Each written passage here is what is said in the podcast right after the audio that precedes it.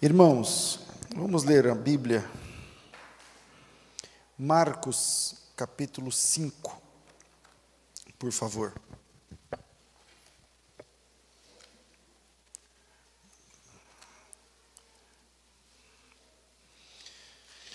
Falemos sobre fé.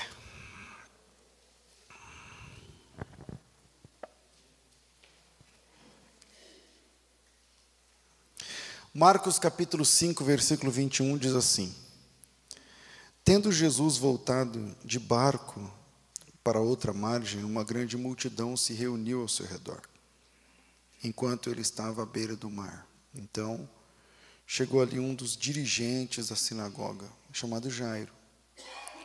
Vendo Jesus, prostrou-se aos seus pés e lhe implorou insistentemente: A minha filhinha está morrendo. Vem, por favor, e impõe as mãos sobre ela, para que ela seja curada e viva. E Jesus foi com ele. Eu vou ler até aqui, a gente conhece esse texto, não faz muito tempo que falei sobre esse texto aqui também. Jairo, hoje eu queria falar sobre como Jesus, como Jesus pode me ensinar sobre fé. Como Jesus ensina sobre fé. Jairo tinha tudo que um homem queria: conforto, estabilidade, família, posição na sociedade. Ele é o líder da sinagoga. Para você, agora, no ano 2020, sei lá quanto, isso pode não significar muita coisa, mas naquela época, Jairo era o homem mais importante da comunidade, sem exagero. Porque a sinagoga era o centro da religião. Quanto mais afastado da capital, mais importante se tornava a sinagoga, porque na capital tem o templo.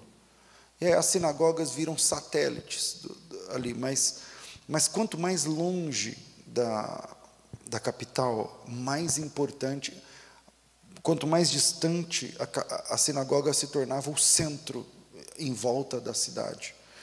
A sinagoga era o centro da religião, a sinagoga era o centro da educação, não sei se vocês sabem, as crianças estudavam na sinagoga, a alfabetização, tudo mais. A sinagoga era o centro da ação social. A gente vai amanhã distribuir, levar. Quantas cestas básicas deu? Quem sabe?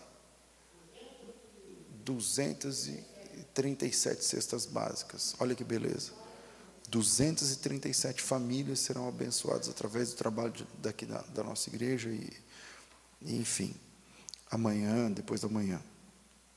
E a sinagoga naquela época era esse centro de distribuição de cesta básica. Era, era, era o centro da liderança política. É, isso se passa no norte de Israel, em volta do Mar da Galileia. Isso é no norte. E lá a sinagoga era muito importante. Então, ser o líder da sinagoga significava ser a pessoa mais importante da comunidade. Esse cara mais, se aquela época tivesse prefeito, esse cara é mais importante do que o prefeito. Então, Jairo é um cara que ele tem de tudo segurança no emprego, estabilidade, um bom plano de saúde, se tivesse naquela época, para a gente pensar, sócio do melhor clube da época, o melhor carro. Ele era o filho nas melhores escolas, com certeza anualmente ele tinha paga uma viagem custeada com hospedagem para a capital, para Jerusalém, para participar da convenção nacional dos, sei lá, dos líderes de sinagoga. Devia ter esses negócios. É verdade? Ele é líder de uma sinagoga. Então, uma vez por ano, talvez duas, ele viaja com tudo pago, com o direito de hospedar com a esposa, num bom hotel e, e tal. Quem poderia pedir mais? E ainda mais falando de Deus. Quem podia, poderia pedir mais? Bom, é, ele vai pedir. Ele vai pedir. E ele vai pedir porque o Jairo do versículo 22 não é esse Jairo que eu estou descrevendo aqui para vocês. Com perfume importado, com manga com abotoadura, na, com camisa personalizada com o nome do lado, com, com paletó de alta costura. Não. O Jairo, do versículo 22, 22, chegou ali um dos dirigentes da sinagoga, chamado Jairo, vendo Jesus, prostrou-se aos seus pés. O Jairo do verso 22 não é um líder chique de roupas caras e relógio importado. Jairo, do versículo 22, é um homem cego, desesperado, pedindo um favor, pelo amor de Deus. Veja o que ele diz na sequência. E o diminutivo, para quem é pai e mãe, vai, vai, vai fazer mais sentido. No versículo 23, ele diz assim: é, bom, no versículo 22, ele se prostra diante dos pés de Jesus, e o 23 começa assim: Eu escolhi a NVI para ressaltar essas palavras. Ele diz assim: é, E lhe implorou insistentemente, dizendo: A minha filhinha. Dá para perceber aí o amor, o desespero desse cara. A minha filhinha está morrendo. Vem e impõe as mãos sobre ela para que ela seja salva e viva. A tradução dessa frase é a seguinte: Por favor, moço, aceite ir até a minha casa agora, agora. Pode orar lá dentro da minha casa, porque Jesus, ele era mal falado no meio da religião. Os religiosos falavam mal de Jesus. O Jairo deve ter ouvido muito a respeito de Jesus, porque Jesus era muito famoso na Galileia. Onde Jesus passava eram milhares de pessoas, e na, na sinagoga não, não tinha esse ajuntamento. Então Jairo nos almoços, nos, sabe, nos corredores, nos bastidores, na convenção lá que ele ia, o pessoal falava de Jesus mal, mas agora a filha dele está morrendo. Então a tradução desse, a minha filhinha está à morte, vem e põe as mãos sobre ela, a tradução é a seguinte: Jesus, moço, por favor, vá até a minha casa, pode orar se o senhor quiser, do jeito que o senhor ora, que a gente não concordava, pode tocar nela, não tem problema, pode cuspir nela, porque Jesus de vez em quando fazia uns milagres muito loucos, né? Ele cuspia no chão, não, fazia um negócio. Uma vez ele cuspiu dentro da boca do cara eh, e tal. Então, a tradução dessa minha filhinha está à morte, não sei o que, é o seguinte: pode cuspir, pode orar, pode cuspir no chão, pode fazer lama, pode invocar Deus, pode expulsar demônio, pode falar com Deus e o diabo, mas faça alguma coisa pelo amor de Deus. E eu queria analisar a fé e como é que essa fé nasce e como que Jesus pode nos ensinar sobre fé. Eu vou deixar os três pontos, começando pelo primeiro assim, a fé bíblica nasce da busca por Jesus. A fé bíblica, irmãos, ela nasce da busca por Jesus. A fé bíblica não nasce porque você vai numa igreja que você gosta da música. A, a, fé bíblica não, vai, não nasce porque você está na live é, ouvindo, oh, os caras estão dando duzentas e poucas cestas básicas, essa igreja deve ser séria, eu vou lá. Não é aí que nasce. A fé bíblica, ela nasce da busca por Cristo. A Bíblia não diz quantos anos o Jairo tinha, mas diz quantos anos tinha a sua filha. E a menina tinha 12 anos. Eu vou arriscar aqui pelo menos 50, porque o Jairo tinha uma posição extremamente importante, posição equiparada aos anciãos. Então, estou colocando 50 aqui. Não fala que a filha era única, enfim. E especialmente eu estou colocando 50, porque lá em João 8, 57, o pessoal, os amigos do Jairo, mais lá da capital, tiraram Jesus, vieram, vieram tirar Jesus, falando assim para ele: ah, você nem tem 50 anos para você, não sei o que e tal. Então, vamos colocar aqui uma faixa de 50 anos. A Bíblia não diz, eu estou fazendo aqui uma ilação, uma, uma suposição, uma, uma possibilidade. Pensa comigo que naquele episódio o Jairo tinha, sei lá, 50 anos de idade. É, seja como for, Jairo era muito, é, era mais velho do que Jesus. Quantos anos Jesus tinha aqui? 30. É o começo do ministério de Jesus. Então, Jairo, se ele tivesse 50, ele era pelo menos 20 anos mais velho do que Jesus. Então, ele tem uma filha de 12 anos e Jesus tem 30. Então, Jesus é um rapaz perto do Jairo. Se você olhar o Jairo e Jesus, o Jairo tem posição, tem pose, tem cabelo mais branco, tem. Enfim, tem mais experiência. O Jairo tem pelo menos, vai, vamos, vamos, vamos pensar 20 anos a mais que Jesus. Mas não é só isso. O Jairo é o líder da religião. E não é só isso. Enquanto Jairo é o líder da religião, Jesus é um pregador de rua. O Jairo prega nos melhores lugares. E Jesus prega na, na periferia, na rua, na beira da praia, não, não tem um lugar. Jairo tem acesso a reuniões de lideranças. E Jesus anda anda nos bairros pobres, né, almoçando com um, com o outro, ali comunicando a mensagem. Por que Jairo não levou isso em conta? É porque na hora da dor, irmão, na hora da perda, na hora do desespero, eu nessa vida, pastor, hoje faz 26 anos que eu me converti. Foi no dia 5 de maio de 96. Uma hora dessa, lá no Mato Grosso, agora é oito, quase nove, lá é quase oito. Então, uma hora dessa, eu estava ouvindo lá chorando a mensagem.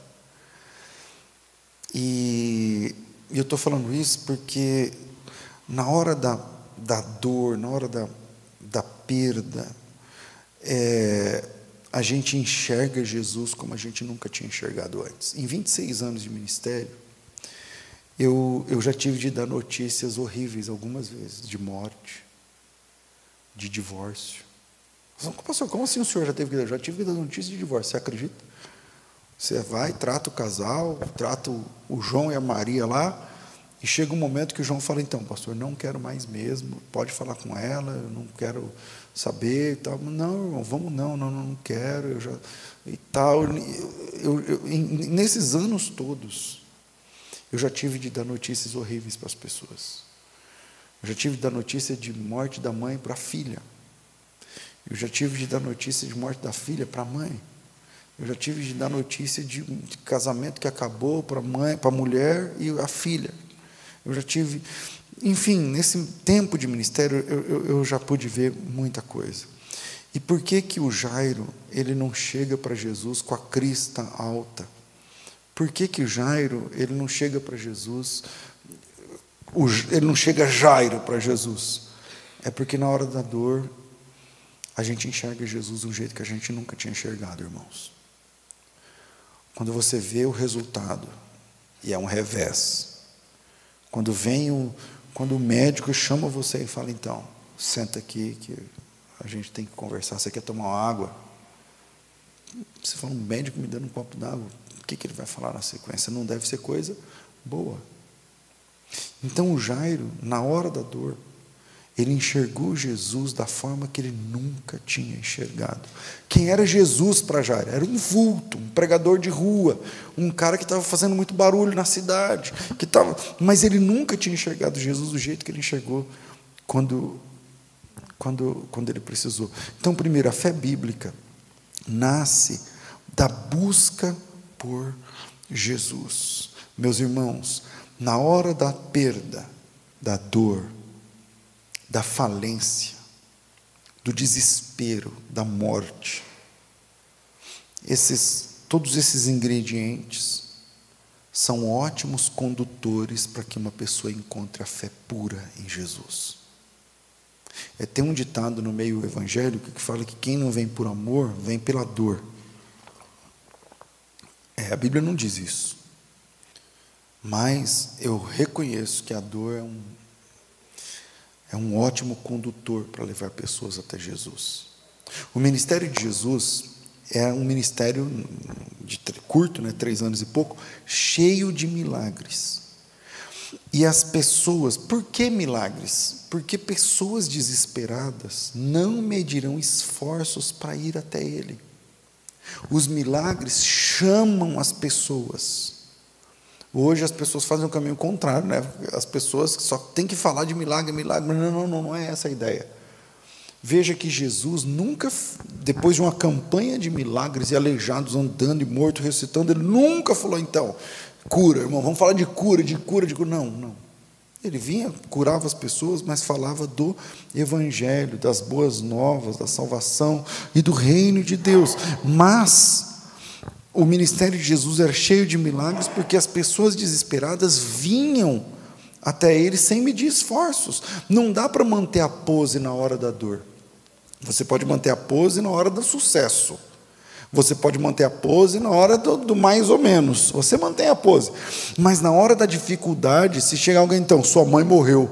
Então, seu pai então não teve saída. Você não, a lágrima vai rolar. Você pode ser rico, você pode ser pobre, você pode ser milionário, você pode. E o Jairo, que já devia ter falado sobre Jesus em outras rodas, que já devia, o nome Jesus já foi tema de almoços e o pregador da Galileia? E esse tal de Jesus? E esse menino que começou a ir? E tal? O Jairo é o cara que está sentado na escrivaninha, chique, de madeira importada, com ar-condicionado, se tivesse naquela época, para a gente pensar, com, com tudo de, de toda a tecnologia de então, com a secretária. E o Jairo é o cara que se levanta do seu gabinete chique, pega seu carro importado e vai do centro da cidade até a periferia, até a biboca, até as vielas, em busca de Jesus. Em algumas situações, tudo que a gente tem e tudo que a gente pode oferecer não é nada comparada à situação. Porque dinheiro é só dinheiro, posição é só posição. E Jairo está num momento exatamente como esse, onde nome, fama e dinheiro não resolvem. Então ele vai para a periferia. E quando ele chega lá, diante do carpinteiro da Galileia, ele cai a ficha de que ele não tem o que oferecer cai a ficha de que ele não pode dar nada em troca da vida da sua filha. O que um homem pode oferecer em troca da vida da sua filha? Nada. Nada. Por isso não existem jogos aqui. Ele não pode oferecer nada. Por isso não existem disfarces aqui. O Jairo, ele não chega para Jesus dizendo: olha, é o seguinte, estão falando aí de você, mas eu posso dar uns telefonemas e resolver.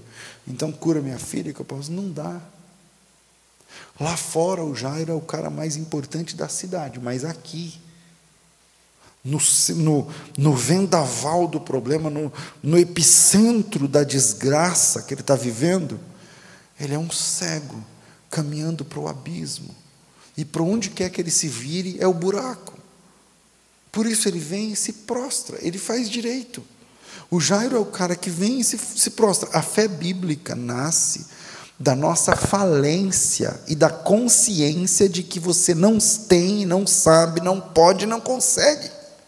E é aí que nasce a fé bíblica, me permita, eu estou em casa, é, ela é parida no ambiente ela, que ela foi gestada, onde você cai a ficha que você não tem, não pode, não consegue, não adianta, não tem para quem pedir, não tem para quem, ninguém pode te socorrer. Lá fora ele é grande, lá fora ele é importante, mas aqui ele está caminhando para o caos, e é assim que Jairo conhece Jesus. E ele conhece Jesus de uma forma. Jesus atendeu Jairo sem agenda.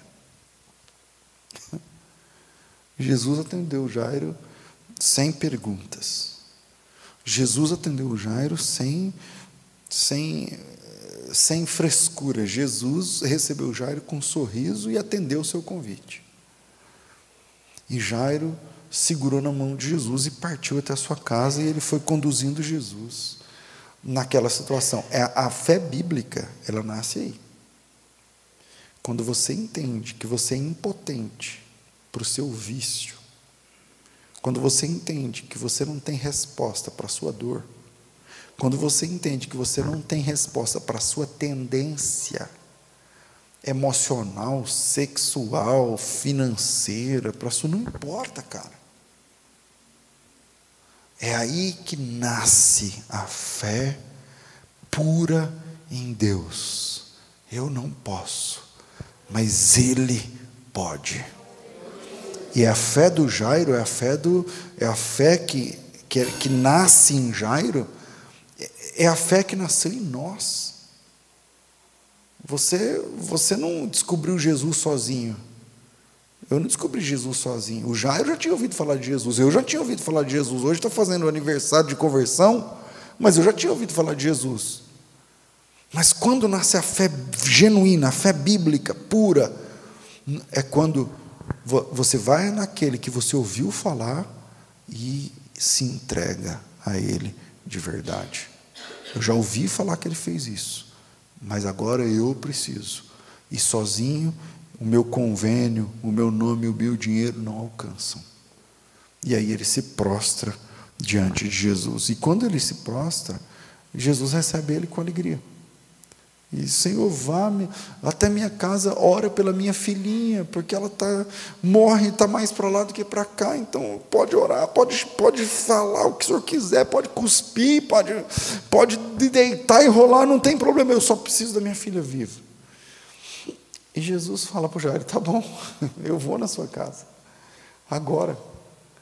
E ele vai, só que no meio do caminho Jesus encontra a mulher do fluxo de sangue e Jesus atende a mulher. Eu acho que o Jairo não gostou dessa ideia.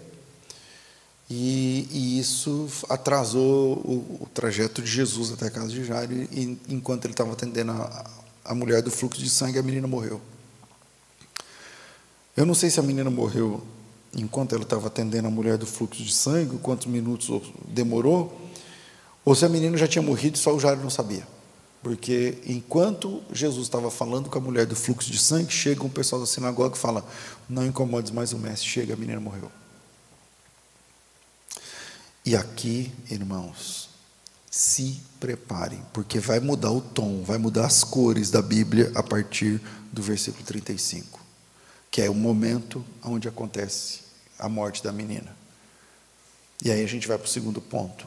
Na hora da dor, deixe que Jesus tome a dianteira da sua vida. Na dor, na dificuldade, na escuridão, onde você não sabe mais, deixe que Jesus assuma a dianteira da sua vida. Veja o versículo, sei lá, 34 e 35 e se prepare, porque aqui acontece uma mudança. Se fosse um filme que a gente estivesse assistindo, nesse momento a música ia aumentar o volume e a intensidade. Então preste atenção que na transição do verso 35 para o verso 36 existe uma lição de fé escondida aí. O texto diz assim: Enquanto Jesus ainda estava falando, chegaram algumas pessoas da casa de Jairo, o dirigente da sinagoga, e disseram: é, sua filha morreu, não precisa mais incomodar o mestre. 36.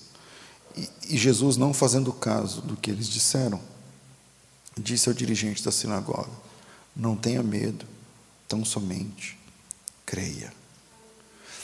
Porque veja bem, até aqui o Jairo está conduzindo Jesus, não está?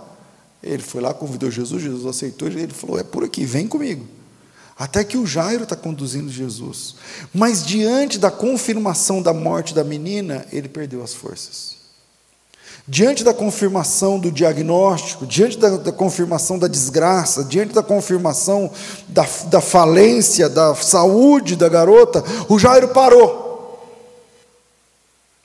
E veja bem que quando o Jairo passa, ou quando o Jairo para, Jesus toma a dianteira acontece uma mudança aí no layout da, da história, na figura narrativa. É aqui que Jesus deixa de ser guiado e passa a guiar. É nesse momento, é bem aqui que Jesus deixa de ser admirado, é só continuar lendo o texto, e passa a ser ridicularizado pelas pessoas. Tem uma grande multidão em volta e todo mundo admirando e tal. E nesse momento, Jesus passa de admirado a ridicularizado, Jesus passa de ser guiado por Jairo para guia do Jairo, e é bem nesse momento que Jesus deixa de ser rodeado, rodeado por uma multidão e passa a expulsar pessoas. Tem tudo aí nesse texto. Tem uma mudança muito importante aqui. Irmãos, a fé a fé pura, a fé bíblica, tem a ver com Jesus guiando impotentes. Essa é a fé bíblica. Não são os impotentes que estão na frente, não.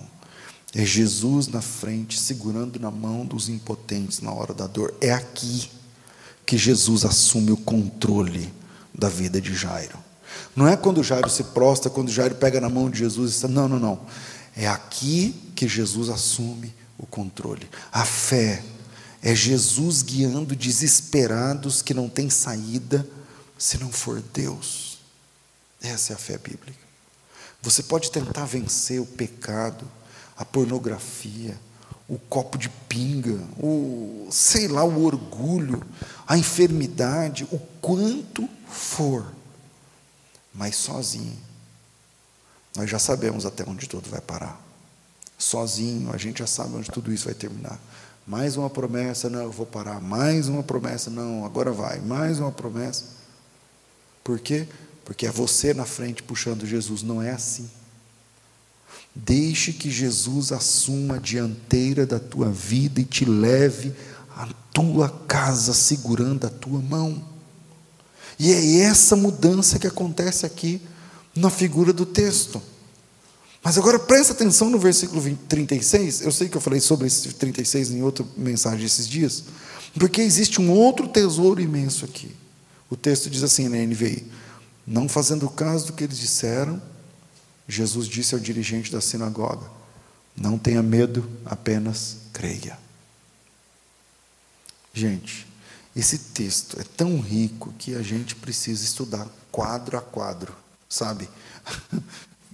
Vamos por parte.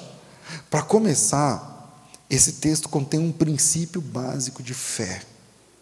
E o princípio básico de fé é o seguinte: você precisa silenciar algumas pessoas. Pastor, não entendi. Como assim? O pessoal chegou e disse: Não incomodes mais o mestre, não adianta mais, já era, perdeu, acabou, morreu, enfim. Próximo versículo é assim: ó, E Jesus não fazendo caso do que eles disseram, não, não dando bola para o que eles estavam falando. O princípio aí é que, primeiro, você precisa silenciar algumas coisas. Os caras acabaram de dizer que a menina estava morta. E a continuação é Jesus não fazendo caso disso. É fantástico isso, não é?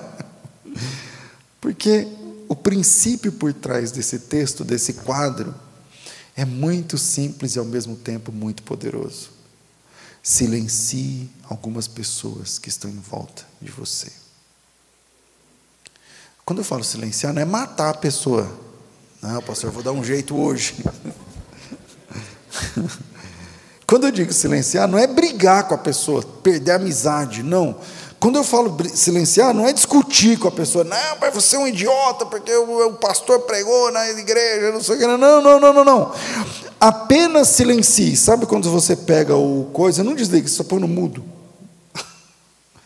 Você só põe no mudo. Você vai lá na, na caixinha de som cortada assim, só põe apenas desligue o som. Aprenda a desconsiderar algumas pessoas que estão à nossa volta. Você não pode, não adianta. É velho demais, é nova demais, é pequeno demais, é um projeto grande demais. É, é são essas coisas não dão certo, não dão certo para você. Isso aí é coisa da internet, isso é coisa da televisão, isso é coisa de não sei o quê. Isso é... Silencie essas conversas. Porque se Jesus está segurando sua mão, não faça caso do que eles estão dizendo. É isso que, que o texto diz. E Jesus, não fazendo caso do que eles disser, diziam, olhou para o Jairo e falou: Não temas, não tenha medo, acredite apenas. Eu não sou um pregador de prosperidade, mas um princípio de fé e é interessante que lá em Hebreus, Bíblia, em Romanos, a Bíblia diz que a fé vem pelo ouvir. Eu concordo, é bíblico, não tem como discordar. Ouvir a palavra de Deus, está tudo certo. Mas a fé pura também tem a ver com deixar de ouvir algumas coisas. Tem que ouvir palavra de Deus. A fé vem por ouvir, mas ouvir palavra de Deus.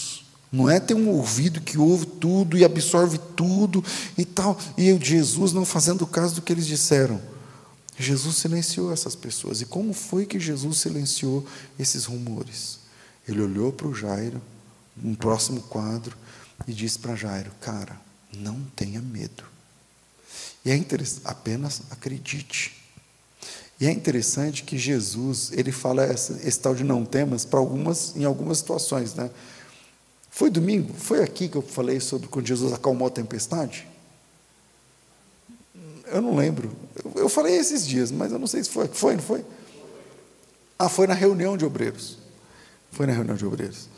Que Jesus andou quantos quilômetros, não sei o que, não foi aqui? Aí, quando Jesus chega no barco, a primeira coisa que ele fala para os discípulos: Não temas, sou eu, calma. E aqui para o Jairo, desesperado com a perda da menina, Jesus diz assim: ele não, não fazendo caso do que eles disseram, disse para o Jairo: é, não tenha medo, apenas confie, apenas acredite. Assim, Jesus silencia esses rumores, olhando para Jairo diz: apenas acredite. Jesus está adestrando Jairo na fé aqui. Jesus está ensinando, discipulando Jairo aqui. Como? Jairo, eu estou com você. Não precisa ter medo. Não limite as possibilidades aquilo que você está ouvindo e vendo. Confia em mim. Olhe para mim, ouça a mim. Apenas a minha voz. Jesus está pedindo para que Jairo veja o invisível. Lá, lá, em Hebreus, Hebreus 11, tem a maior na Bíblia sobre fé. Né? Ora, fé e tal, ele vai falar o que é a fé, como é que funciona a fé, quem é os homens da fé. E lá pelos idos, lá do versículo 24, Hebreus 11, 24, está dizendo assim: Moisés, é pela fé, Moisés, quando o homem adulto, recusou ser chamado de filho da filha de Faraó preferindo ser maltratado junto com o povo de Deus, a usufruir dos prazeres, né, dos transitórios do pecado. Porquanto considerou a vergonha de Cristo por maiores, eh, por maiores riquezas do que os tesouros do Egito, porque ele contemplava o galardão. Pela fé, ele abandonou o Egito, está na tela aí? Pela fé, abandonou o Egito, não ficando amedrontado com a cólera, com a ira do rei, mas permaneceu firme como quem vê aquele que é invisível. Como que você vê aquele que é invisível? Dá para ver. Não com os olhos nus, a olhos nus, mas pela fé. Ver o invisível. E Jesus está adestrando Jairo para ver o invisível. Não temas, apenas acredite. Está acontecendo. Jesus está discipulando Jairo. Jesus está pedindo para Jairo ver o invisível. Jesus está mostrando as opções: viver pelos fatos ou viver pela fé. E ele está dizendo, Jairo, não dê ouvido a ele, ouvidos a eles. Não tenha medo, apenas creia. Quando a tragédia nos alcança, nós temos essa opção: enxergar a ferida ou aquele que cura. E Jesus está dizendo: não é a ferida. Eu quero ir na sua casa. Eu ainda quero ir na sua casa. Ele estava, o Jairo sentou na calçada, imagina, colocou o rosto dentro das duas mãos, porque chegou a notícia, ó, então, não adianta mais, a menina morreu, não sei o que lá. E agora Jesus se abaixa, o texto começa, a figura narrativa é Jesus de pé e o Jairo se prostrando nos pés de Jesus. Agora, é, Jairo está sentado e Jesus se abaixa até Jairo e fala para o Jairo: Cara, não escuta o que eles estão falando. Não tenha medo. Acredite, eu ainda quero ir na sua casa. Vamos. E aí Jesus muda o layout e ele pega na mão de Jairo e segue em frente. Isso nos leva para o terceiro ponto. Os mortos que estão na casa do Pai só precisam da palavra de Deus. Os mortos que estão na casa do Pai só precisam da palavra de Jesus. Bom, se a gente seguir o texto, diz assim, ó, é, versículo 37, não deixou que ninguém o segui-lo, senão Pedro, Tiago e João, irmão de Tiago, e quando chegaram na casa do dirigente da sinagoga, viu alvoroço, eh, com gente chorando e lamentando em alta voz. Então entrou e disse: Por que todo esse alvoroço? Por que esse lamento? A menina não está morta, mas dorme. Pergunta: A menina estava morta ou estava dormindo?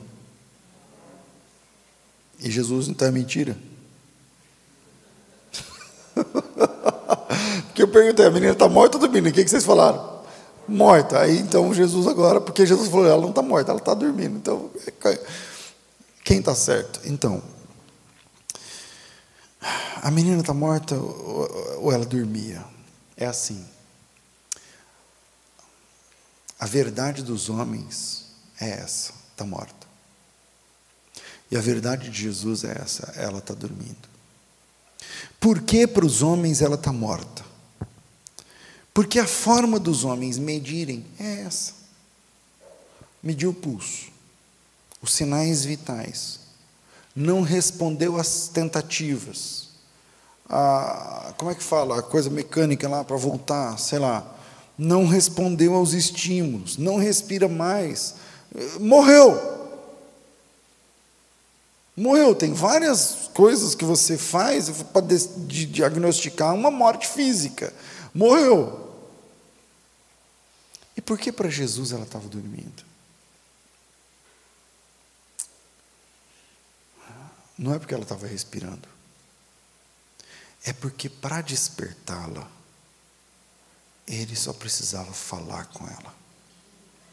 E, esse, e essa, meus irmãos, é a diferença entre homens e Deus. Porque diante da morte, os homens apenas choram. E Deus chega e fala: Menina, levanta. E a menina levanta. Não é que é mentira que as mulheres, que a menina estava morta. Não é que é mentira que ela estava dormindo. Não, não. É tudo verdade. Mas a diferença é o poder. A diferença é a possibilidade, porque não tem pulso, não tem ar respirando, o pulmão parou, morte cerebral, acabou. É verdade para eles, ela está morta. Mas também é verdade para Jesus, é para mim ela está dormindo. para vocês ela está morta, para mim ela está dormindo. Como foi que Jesus ressuscitou Lázaro? Quem lembra? Uma palavra. João 11, 43. Lázaro, vem para fora. Acabou. Como foi que Jesus ressuscitou o filho da viúva de Naim? Lucas 7,14. Assim, ó, jovem, eu te digo, aleluia, levante-se. E a Bíblia diz que o cara sentou no caixão e começou a falar. Como foi que Jesus ressuscitou essa menina? Talita cume, menina, eu te digo, levanta. E a menina levantou, e Jesus falou para ela, segue o texto, Jesus ainda falou assim: é melhor vocês darem uma coisa para essa menina comer. É o último versículo do capítulo 5, eu acho. Ou seja, o que Jesus precisa fazer, aleluia, para ressuscitar um morto que está dentro da casa do Pai, ele só precisa falar. Mortos espirituais, vocês não precisam de religião, vocês não precisam da melhor igreja, vocês não precisam do melhor pastor nem do melhor culto. Você só precisa ouvir Deus falar. Porque quando Ele fala, a gente se levanta. Quando a voz é dele, não tem menina de 12, não tem adulto, não tem velho, não tem que permanece morto espiritualmente. Jesus, eu citei Lázaro, eu citei o filho da viúva de Naim e, e, e agora o, a menina.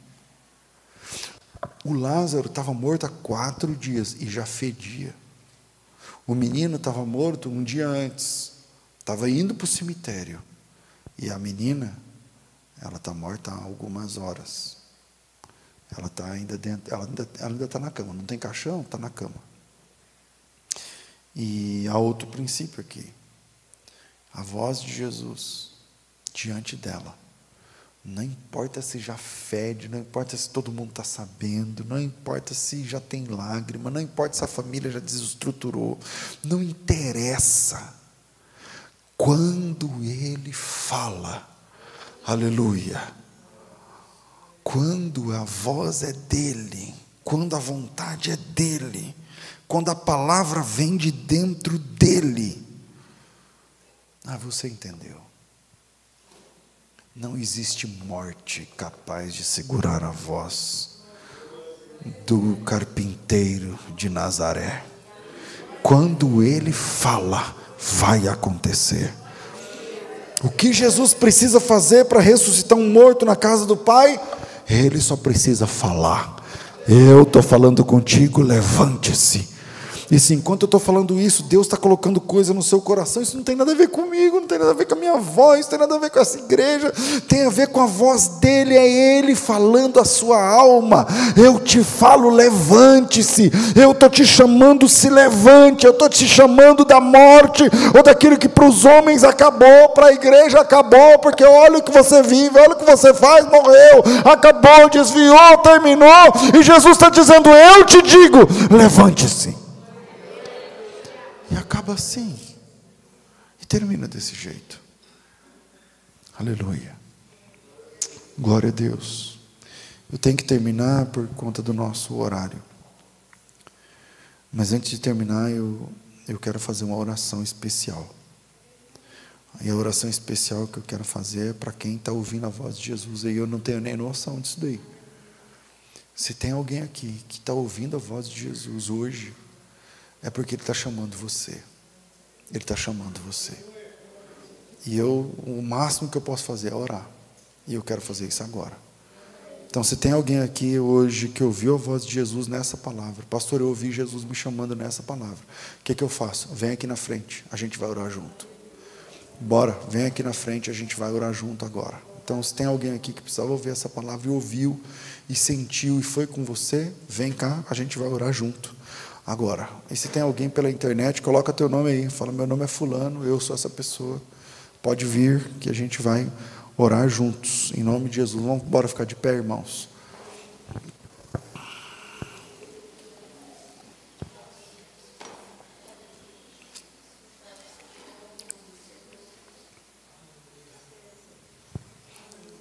Eu não sou um vendedor de Deus. Não vou aqui ficar insistindo com você para isso, para aquilo, para mais. Não, não, vou. Não sei, nunca fiz isso. Não sei, não vou fazer isso hoje. Nunca fiz e nem vou fazer. Então eu vou perguntar a última vez. Se nessa palavra, se nessa noite, Jesus falou com você, a voz foi de Jesus, então um milagre vai acontecer. Então, se você precisar ouvir essa palavra e quer se posicionar, sai de onde você estiver e vem, meu irmão. Vem, minha irmã. Venha, venha, venha. Venha, venha. Não deixa o, inimigo vencer. venha. É Ele que está te chamando, não sou eu. É Ele que está te chamando. Aleluia, aleluia, aleluia. Glória a Deus, glória a Deus.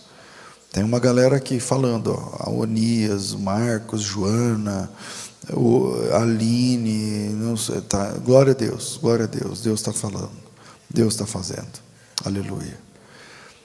Senhor, em nome de Jesus, aqui estamos, como homens e mulheres que precisavam ouvir a tua voz, a tua palavra, em nome de Jesus, ó Deus, aleluia. A voz da igreja não é o bastante, a voz da música não é o bastante, a voz dos pastores não resolvem mais. Os ensaios, os ministérios não, não resolvem mais, mas a tua voz, aleluia, a tua direção, a tua voz, pode fazer diferença na minha vida, pode fazer diferença na vida dessa pessoa que está orando comigo, junto, com fé essa noite, em nome de Jesus, em nome de Jesus, que levantem-se homens e mulheres a partir dessa palavra, a partir dessa direção, em nome de Jesus, levanta uma pessoa em santidade, em nome de Jesus, levanta uma pessoa nova, levanta uma nova criatura de dentro dessa situação toda, levanta, Senhor amado, numa nova criatura, para a honra e para a glória do teu nome. Oramos assim agradecidos, e isso em nome de Jesus. Amém. Aplauda ao Senhor, Deus abençoe.